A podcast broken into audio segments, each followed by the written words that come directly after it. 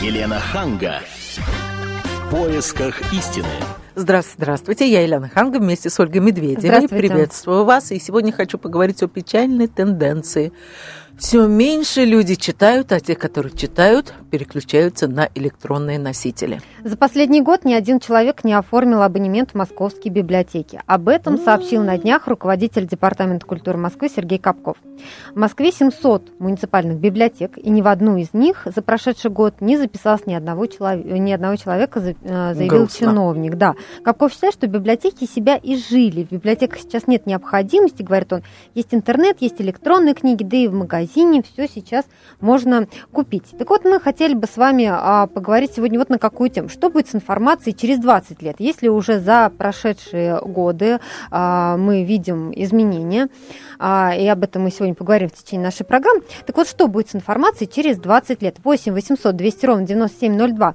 Телефон прямого эфира. Вы можете позвонить, высказать свое мнение. Мы также ждем ваших смс на смс-портал номер двадцать четыре двадцать. Сообщение начните со слова РКП. Ну и представлю наших гостей. Сегодня на студии Карен Казарян, ведущий аналитик Российской ассоциации электронных коммуникаций. Здравствуйте. Добрый вечер. И Татьяна Валерьевна а, Рудишина, главный библиотекарь Центральной городской детской библиотеки имени Гайдар. Здравствуйте. Здравствуйте. Наверное, ну, сначала мы начнем а, с Татьяны, Татьяны Валерьевны, Валерьевна, поскольку давайте. да, я начала Хорошо. со слов да, Капкова. Вот вы согласны? Да, как в вашей прекрасной библиотеке, в которой, можно сказать, прошло детство моего поколения, сейчас там, наверное, холодно и страшно одной. В библиотеке прекрасно, в библиотеке замечательно, в библиотеке можно проживать очень насыщенную, так, интересную и неоторванную жизнь. Вы знаете, я специально, у меня с цифрами иногда в голове бывают проблемы, поэтому я специально выписала, просила подготовить такую маленькую выписку по нашей детской, городской библиотеке, которой, кстати сказать, в этом году исполнилось восемьдесят лет, mm. которая всегда... хорошо, качественно комплектовалась. До последнего времени, во всяком случае, у нас таких проблем не было. У нас как раз проблемы с помещением, что очень многие книги не хочется огульно списывать, потому что городская, серьезная, хорошая библиотека – это ведь еще и история страны, по сути дела. Книга. Согласна, но кто-нибудь к вам приходит? Значит так, за полугодие в библиотеке перерегистрировалось, то есть те читатели, которые уже приходили и не один год читают, тринадцать тысяч триста человек. Новых читателей записалось две тысячи девятьсот пятьдесят. Mm-hmm. Как правило, каждый год в нашей библиотеке, естественно, идет обновление читателей. Дети растут, растут быстро. Наверное, даже хочется замедлить этот процесс, потому что, ну, потому что хочется, чтобы они чуть-чуть Татьяна еще в этом наверное, прекрасном это остались. Такая статистика, вот потому что у вас детская библиотека. Все-таки это только... школьники, а, которые должны ходить в библиотеку, брать какие-то книги. Ну, вот по поводу «должны», у них есть возможность. Ходите в школьную библиотеку. Во многих, э, если вы говорите, допустим, о программе литературы, то она... Все-таки вот, русская классика, она не меняется. И из года в год, что все-таки какой-то культурный код-то был, и некая преемственность поколений тоже сохранялась. Вот во многих семьях это есть. Приходят не за этим, приходят за литературой разной, современной. Приходят некоторые читатели, в общем-то, не только за книжками. Приходят...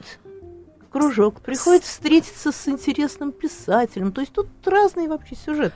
Но ведь э, мы говорим о тенденции. Тенденция вот во видите, всем дим- мире. Динамика. Тенденция, конечно, во всем мире. Приходят меньше, но есть такое понятие, как удаленный пользователь. И современная библиотека, в общем-то, старается и с удаленным пользователем что-то ему предложить. Через... Ну, а наша молодежь, да. ну и не только молодежь, все чаще переходит на электронные носители, согласитесь. А библиотека имеет доступ к литрессу. Пожалуйста, заказывай электронные, если хочешь электронные. Читай разные. Но вот библиотека, вот, между прочим, у вас лежит наш каталог. Так. Который я с большим удовольствием вам подарю и оставлю. Угу. Ведь библиотека – это еще и рекомендация. Это еще и профессионализм.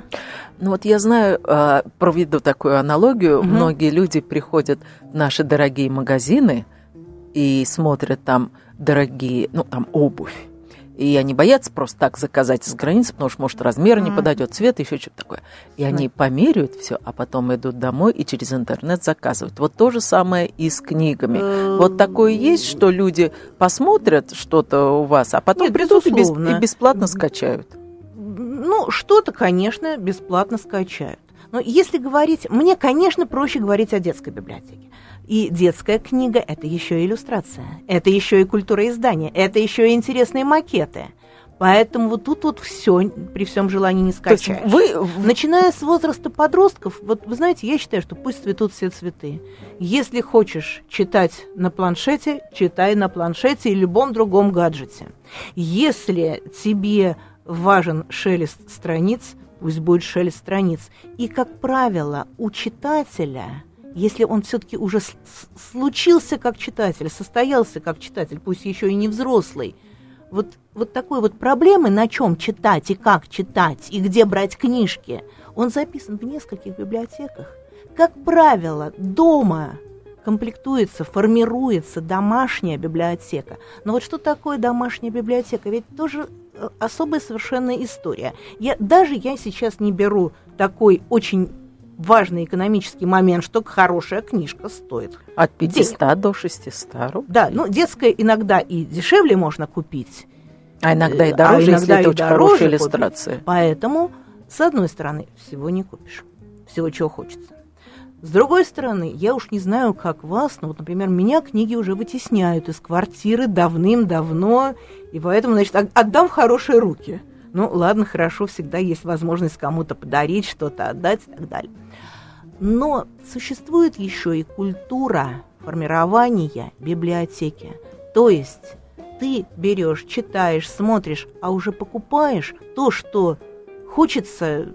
чтобы потом младший брат или младшая сестра тоже почитали, или младшие дети. Ну а если ты уже человек постарше, а все-таки покупает не ребенок, а его родитель, то так со временем еще и про внуков начинаешь думать. Вот это то самое, та самая культура. То есть мне вот хочется сказать, что библиотека... Ведь это не только вот пришел, поменял книжки и ушел.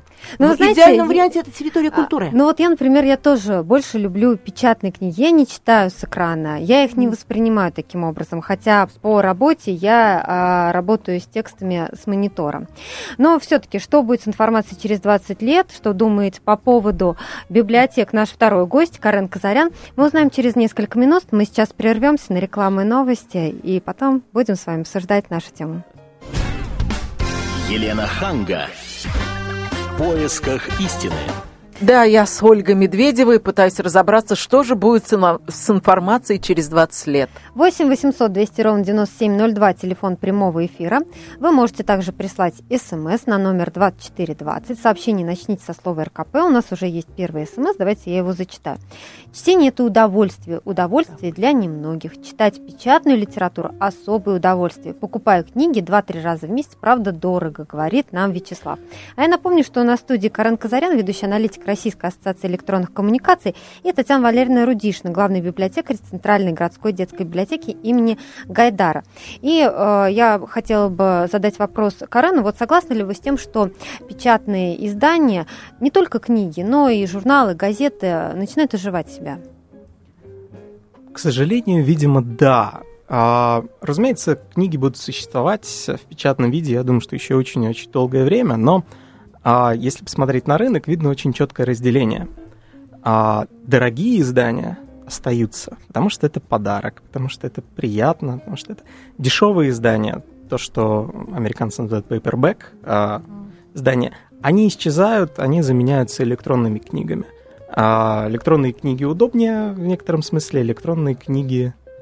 Практичнее, практичнее они легче, легче они дешевле. Деш, дешевле. Дешевле. Это, на самом деле, один из главных моментов.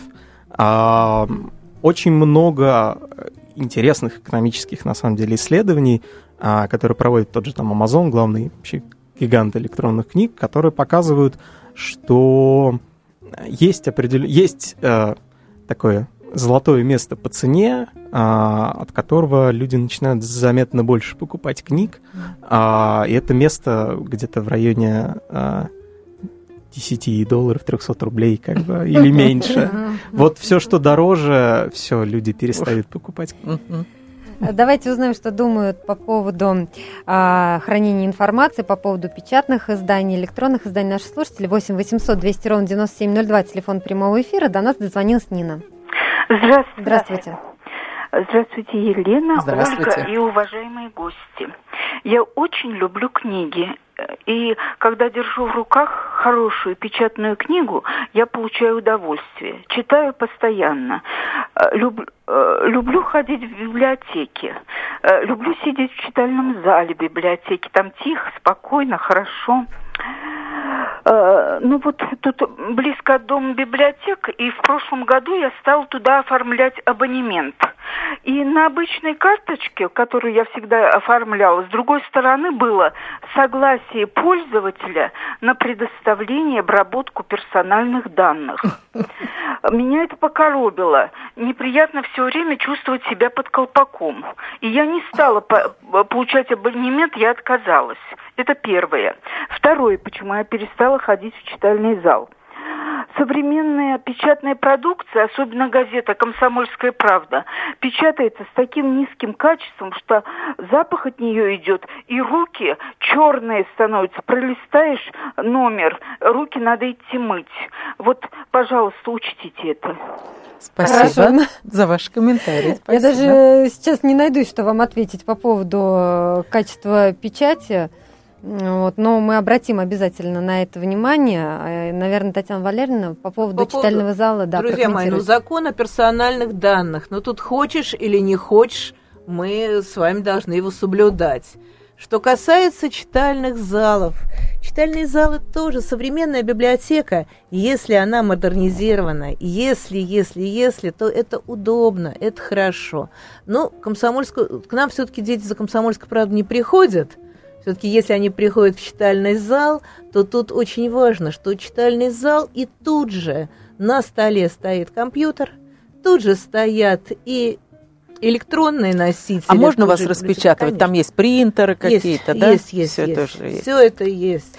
Если нас Поэтому слушают молодые если... люди, я просто да. хочу еще сказать свой опыт.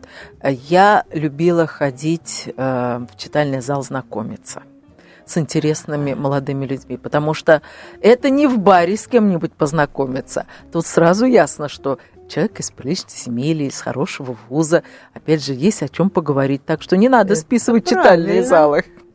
восемь восемьсот двести ровно девяносто семь ноль два, телефон прямого эфира, у нас на связи Ольга. Здравствуйте. Алло, здравствуйте. Огромное спасибо за поднятую тему. Я работаю заведующей одной из районных библиотек в Южном округе города Москвы. Uh-huh. И я полностью не согласна с господином Капковым, потому что, ну, я не могу сказать, например, про свою библиотеку и про свой округ, что у нас ни одного читателя не записалось. Uh-huh. Дело в том, что сейчас... Есть, ну, очень неплохое укомплектование пошло книжками, особенно детского содержания. У меня просто отделение детское и взрослое, поэтому библиотека семейного чтения. И я могу сказать, даже подростки сейчас стали активнее ходить. Может быть, дело конкретно в моей библиотеке, как у нас идет работа. А может быть, вы знаете, э, ну, появились очень многие... мамочки молоденькие с маленькими детишками, которые uh-huh. идут в библиотеку и ведут своих детей. Uh-huh. Я не говорю уже про, пенсио, про пенсионеров, потому что они всегда ходили, это основной контингент районных библиотек, но, в общем, я, извините, я очень волнуюсь, потому что меня очень задели эти слова, жутко просто задели. Вот. И огромные э, привет и благодарность я передаю главному библиотекарю Гайдарской библиотеки, потому что мы всегда с ними тесно сотрудничаем, у них очень интересные проекты и акции бывают. Спасибо большое. Спасибо за ваш звонок. восемь восемьсот двести ровно девяносто семь ноль два, телефон прямого эфира. Я напомню, что вы можете также присылать смс на номер двадцать четыре двадцать. Ну а перед тем, как мы готовились когда к нашей программе, мы записали Анатолия Вассермана, журналиста, политического консультанта, которого спросили, что будет с информацией через двадцать лет. Я напомню, что Анатолий Вассерман – участник также интеллектуальных игр, именно поэтому мы задали этот вопрос.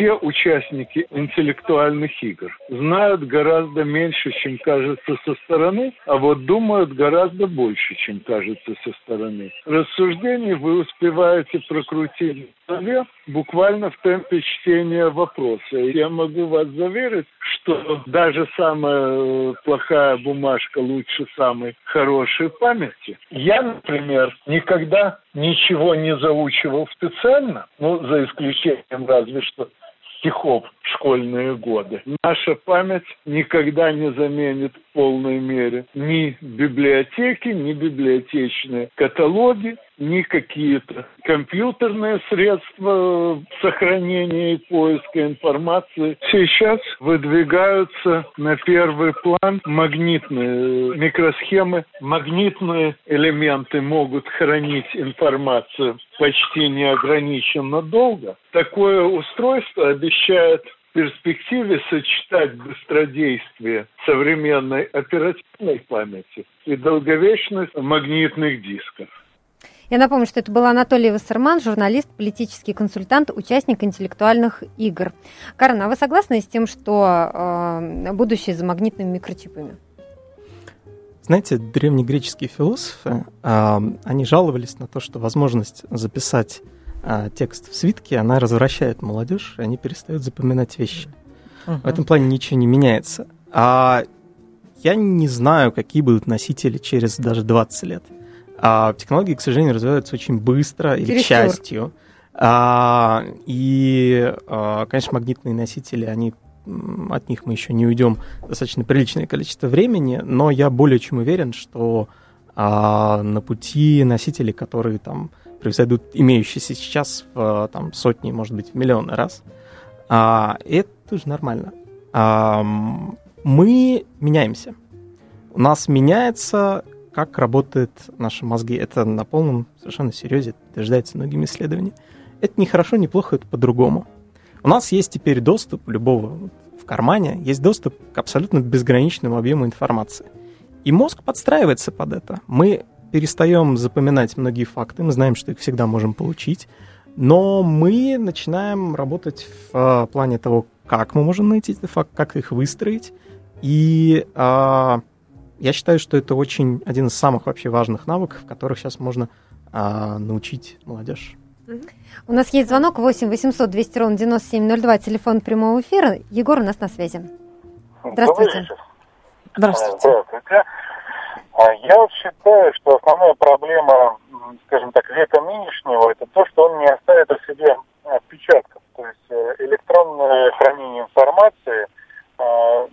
Как только не станет электричества, какого-нибудь катаклизма достаточно для этих целей, и не останется ничего, кроме, собственно говоря, того, что в твердой копии. То есть библиотеки, э, они выживут в любом случае. Главное сейчас не поддаться искушению, не перевести все, абсолютно все в электронную форму, а к носителям э, первоначальной информации относиться без должного пиетета. То есть э, как-то там...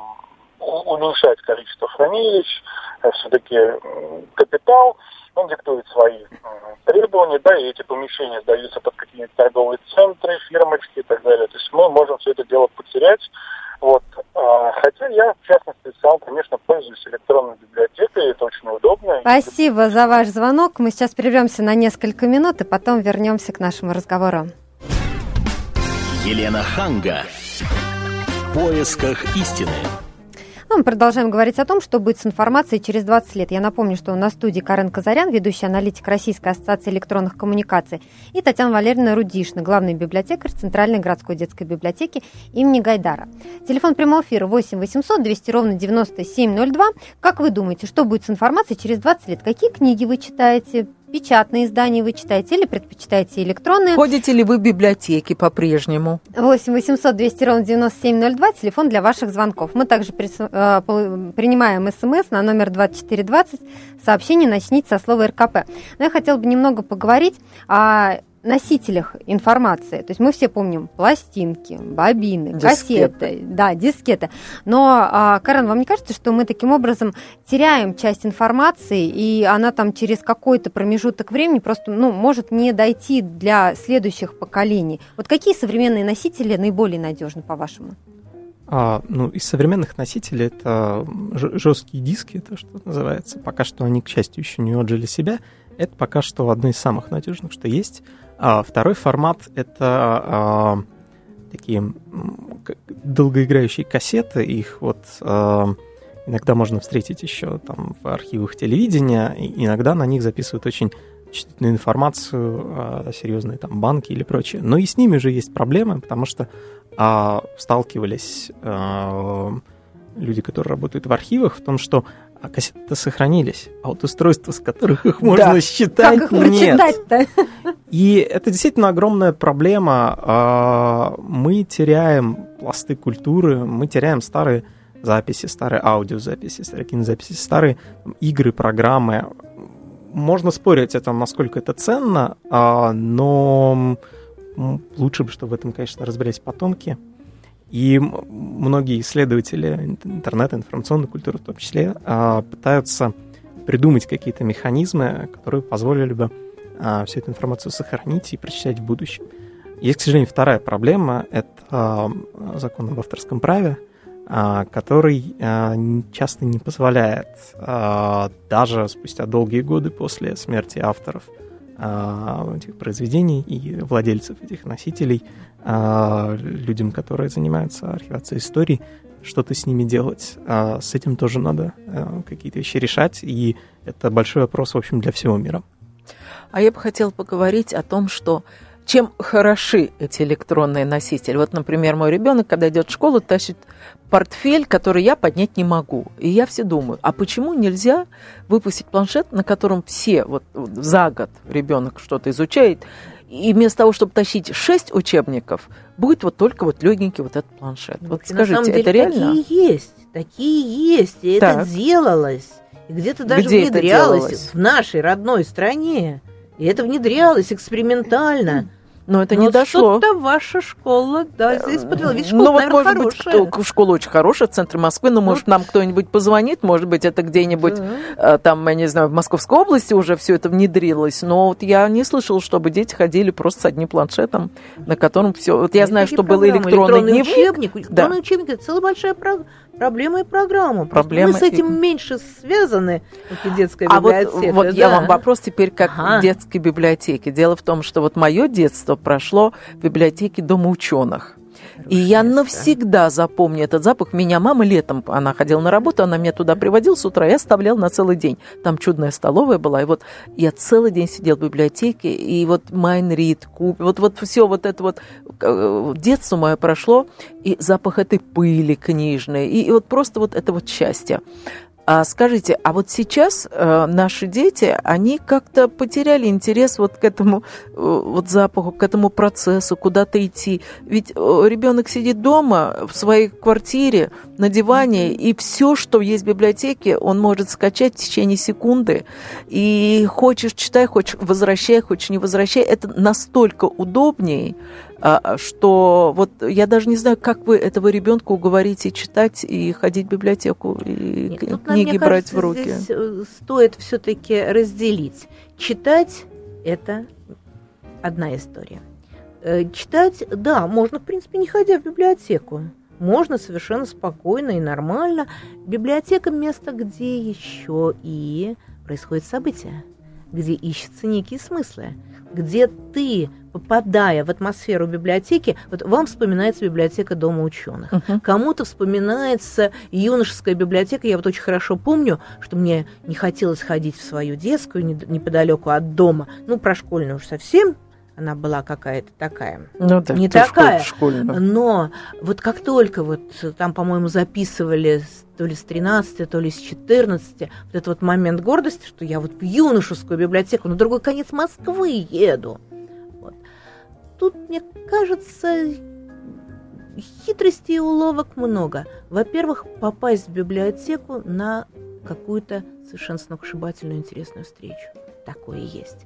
Попасть на разговор, которого никогда не бывает в школе и никогда не бывает дома. Разговор о смыслах. Потому что вот мы сегодня за нашу вечернюю вот эту вот встречу столько раз произнесли слово «информация», но ведь книга – это еще и возможность, ну, как минимум, пережить чью-то судьбу. Но переживать... Это ведь тоже можно и нужно. Это чувство. Это Согласна. Чувства, которые уходят и далеко уходят. восемь восемьсот двести ровно девяносто семь ноль два, телефон прямого эфира. До нас дозвонился Алексей. Здравствуйте. Алло, здравствуйте, Алексей, Екатеринбург. Я вот что хотел сказать вообще по поводу всех этих библиотек. Я с детства вот помню, как с фонариком под одеялом читали, как, я не знаю, находили все возможные способы, чтобы вот подержать эту книгу в руках. К сожалению, сейчас такого нет. Но все равно на каком-то, вот я не знаю, возможно, подсознательном уровне. Я молодой отец, у меня ребенку три года. Он сейчас, когда смотрит именно книжки, он совершенно по-другому к этому относится. Он каждый раз внимательно и с интересом переворачивает страницу и ждет, что будет дальше. К сожалению, никакая цифровая там вещь, ни компьютер, ни планшет, ни телефон, он вот того азарта от чтения, uh-huh. той тайны не даст. Uh-huh. Спасибо Поэтому... за ваш звонок. Я напомню, что вы также можете присылать смс на номер двадцать четыре двадцать. Сообщение начните со слова эр ка пэ. Пришло Ой, нам вот какое а смс. А можно молодому отцу ответить? Давайте. У вас в Екатеринбурге есть совершенно замечательные детские библиотеки. Областная детско-юношеская библиотека вообще в особняке находится, в центре города. И вот вы вспоминали ностальгические чтения под одеялом с фонариком. Сейчас э, пришло это из западных библиотек, но некоторые наши библиотеки, проводя ночь в библиотеке, пытаются, mm-hmm. да, да, да, с фонариком в подвальчике. Ну вот, правда, уж совсем вот так вот, как, например, в американских, во французских библиотеках, когда со спальничком пришел в библиотеку. Со ты... спальничком? Ага, и организованно читаешь. Кто-то до полуночи, кто-то там до ближайшей странички. Давайте я прочитаю смс, которое пришло нам. Покупаем детские книжки своей дочке. Качество книг просто потрясает. Никакой интернет книгу не заменит. А что думает по этому поводу Маргарита? восемь восемьсот двести ровно девяносто семь ноль два, телефон прямого эфира. Здравствуйте, Маргарита, вы в эфире. Здравствуйте, это город Владимир вас беспокоит. А, вообще я сторонник книг, потому что м- у них энергетика своя. Взять книгу и читать – это совсем другое, чем информация со светящегося экрана. Uh-huh. Для меня это очень важно. Как бы вот я долго информацию со светящего экрана воспринимать не буду. Ну, как бы, но это для зрения можно, плохо а... еще. Да. И, ну, не, это так, вот бегом какие-то новости и что-то по работе. Даже по работе документы я буду э, на листе смотреть, надо карандашиком подчеркнуть. А книга – это совсем другая атмосфера. Взять ее в руки, там, на диване или в кресле, или в парк. Вот сейчас пока теплые деньки, с ней выходить, читать. Вот а вы знаете, что сейчас уже важно. Есть электронные книги, где вы можете также листать, и там будет такой звук. Щик, как будто вы перелистываете. И даже и, и не хочу, делать. И не уговаривайте. Вот такой момент еще, не отключайте меня, пожалуйста. Вот, значит, во Владимире я по поводу библиотек. Я, конечно, библиотеки посещаю э, редко, в студенчестве это было гораздо больше, вот. Но я что хочу сказать, в библиотеке ведь и дух э, совсем другой. Вот сейчас в связи с поступлением, значит, на второе высшее, пошла в библиотеку, это во Владимир областная библиотека, и там входные очень двери такие высокие, э, видимо, может, дубовые были, такие тяжелые, открываешь их. И вот я этим летом пошла, открываю двери, захожу, чувствую, вот какой-то запаха этого нет, а разговорились, оглянулась, что-то как-то все светленько. Оказывается, там вот в этом холле сделали ремонт, наконец-то денежки выделили, очень красиво, светло. И я вдруг понимаю, вот я когда заходила, вот какой-то у меня дискомфорт, что-то не то, а двери поменяли. Я говорю, господи, как жалко эти двери, вот за них берешься, у них энергетика другая. Я говорю, как жалко. Вот, и еще дальше по поводу... Вот, Маргарита, десять секунд у вас. Да, по поводу книг, вот э, дорого покупать. Во Владимире организовали синий шкаф книжный на улице, и люди да. обмениваются там книгами. Это очень здорово. Спасибо. Спасибо за ваш звонок. Мы сейчас прервемся на рекламу и новости, а потом продолжим наш разговор. Елена Ханга. В поисках истины. Говоря о том, что будет с информацией через двадцать лет, мы можем, конечно, строить какие-то прогнозы, но наверняка, конечно, сказать не можем, что же с ней будет. И вот в разное время писатели-фантасты тоже делали какие-то прогнозы, давали свои предсказания. Взять, допустим, Артура Кларка, который предсказал и запуск спутников, и создание интернета. Он говорил и о мобильных телефонах. Он образно об этом говорил. Говорил, что люди смогут а, разговаривать на расстоянии по проводам. Вот, и потом, спустя время, то есть в то, в то время его не понимали, как такое возможно, да, а сейчас мы легко себе это можем представить. Кстати, знаете, он предсказывал, что в две тысячи двадцатом году искусственный интеллект станет подобным человеческому. Mm-hmm. То есть любопытно, да? восемь восемьсот двести ровно девяносто семь ноль два, телефон прямого эфира. Мы ждем ваших звонков. Как вы думаете, что будет с информацией через двадцать лет? Предпочитаете вы книги печатные или вы читаете электронные издания? Ну, а сейчас Сейчас я предложила послушать комментарий Сергея Лукьяненко, писателя-фантаста, которому мы задали тот же вопрос, что будет с информацией через двадцать лет. Какие-то социальные вещи я, в общем-то, высказывал, потом они в жизни осуществлялись. Удавалось пророчить не самые радостные вещи, вроде военных действий в Европе, вроде конфликта из-за Крыма и так далее, и так далее. Ну, Брэдбери нравится его фактически такое пророчество о телесериалах. Если помните, в «Фаренгейте» там жена главного героя непрерывно смотрела бессмысленные что-то среднее между сериалом или реалити-шоу. То есть он вот эту массу массовую культуру очень четко поймал в момент зарождения. Разумеется, умерли полностью компакт-диски. Сейчас можно сказать, что это уже все ушло в прошлое. Все будет идти в направлении, ну, того, что сейчас называют облачные хранилища и так далее. Не к каким-то новым там флешкам они, конечно, сохранятся, потому что это, в общем, одна из наиболее удобных форм хранения информации. В основном, видимо, все будет идти в сторону того, что существуют некие всемирные хранилища той или иной информации. Информации везде или практически везде существует достаточно надежный доступ в сеть, и необходимую информацию ты просто выкачиваешь в момент, когда она тебе нужна. Все больше и больше будет такое централизованное некое хранение информации.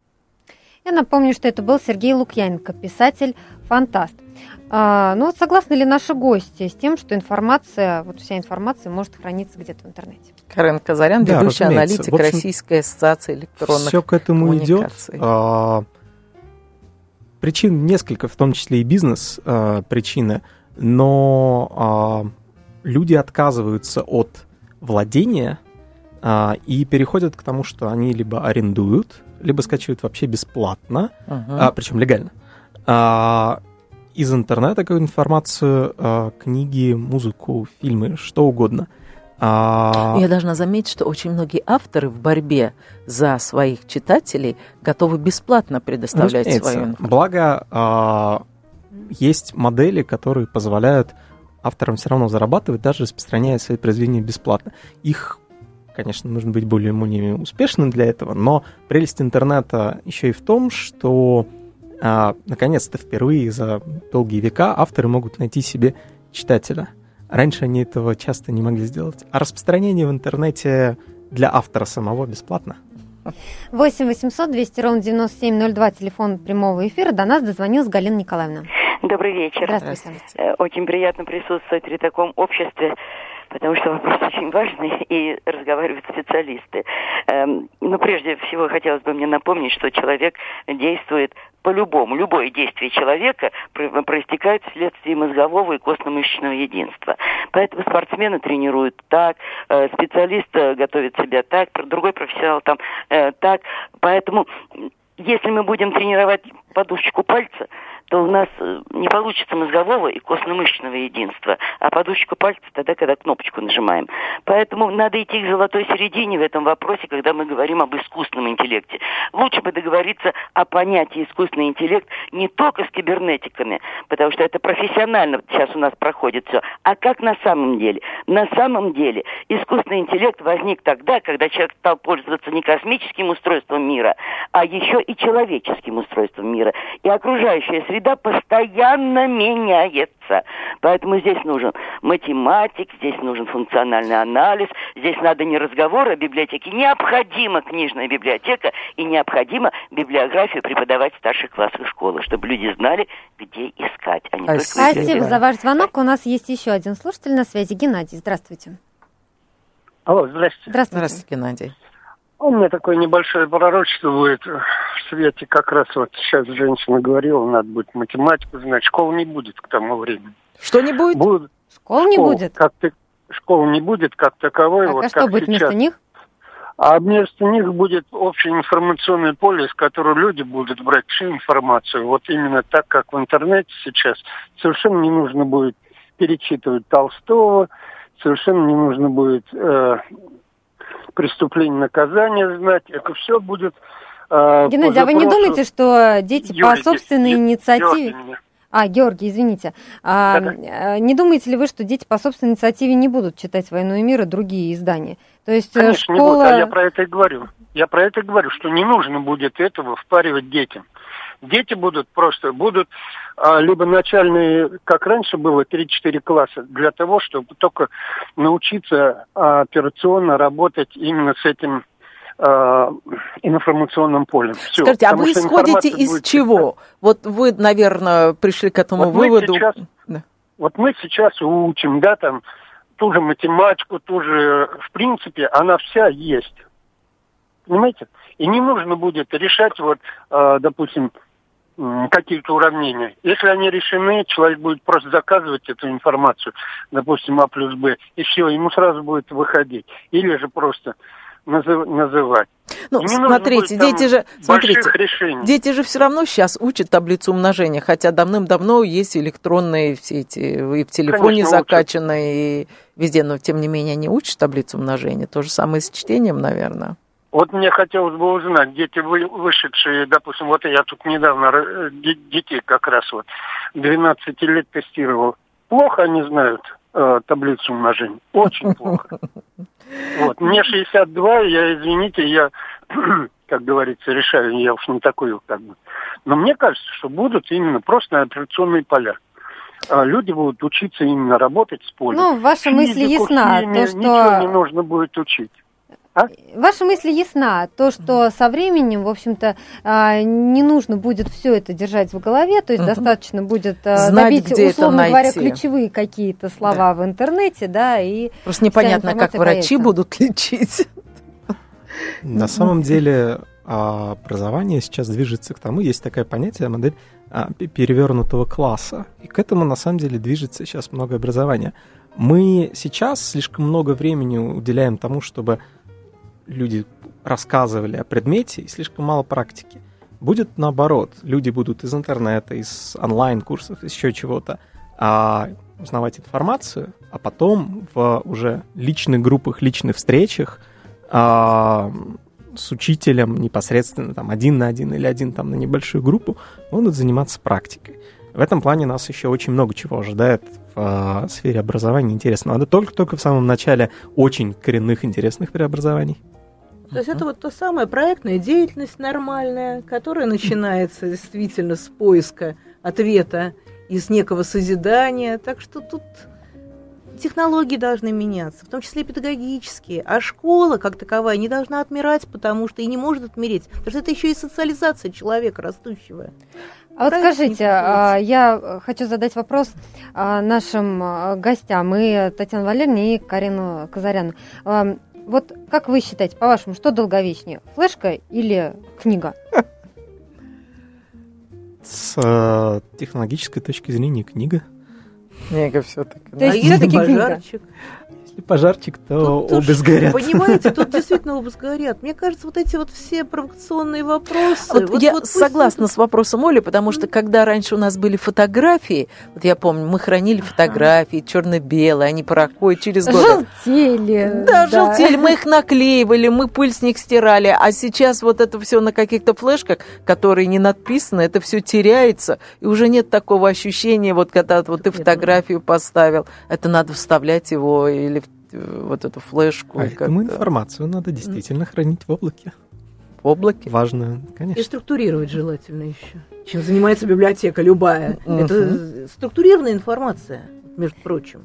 Спасибо, говорим мы за этот эфир Карену Казаряну, ведущему аналитику Российской ассоциации электронных коммуникаций. И в гостях у нас также была Татьяна Валерьевна Рудишина, главный библиотекарь Центральной городской детской библиотеки имени Гайдара. Говорили мы сегодня о том, что будет с информацией через двадцать лет. Весь архив наших программ вы можете найти на сайте эф эм точка ка пэ точка ру. В электронном виде. В электронном виде можете там прослушать все наши эфиры. Ну а те, кто не успел задать вопрос в нашем эфире, также могут зайти на сайт ка пэ точка ру и оставить там свой комментарий. Мы с Еленой прощаемся с вами. До всего доброго. Вторника. Елена Ханга. В поисках истины.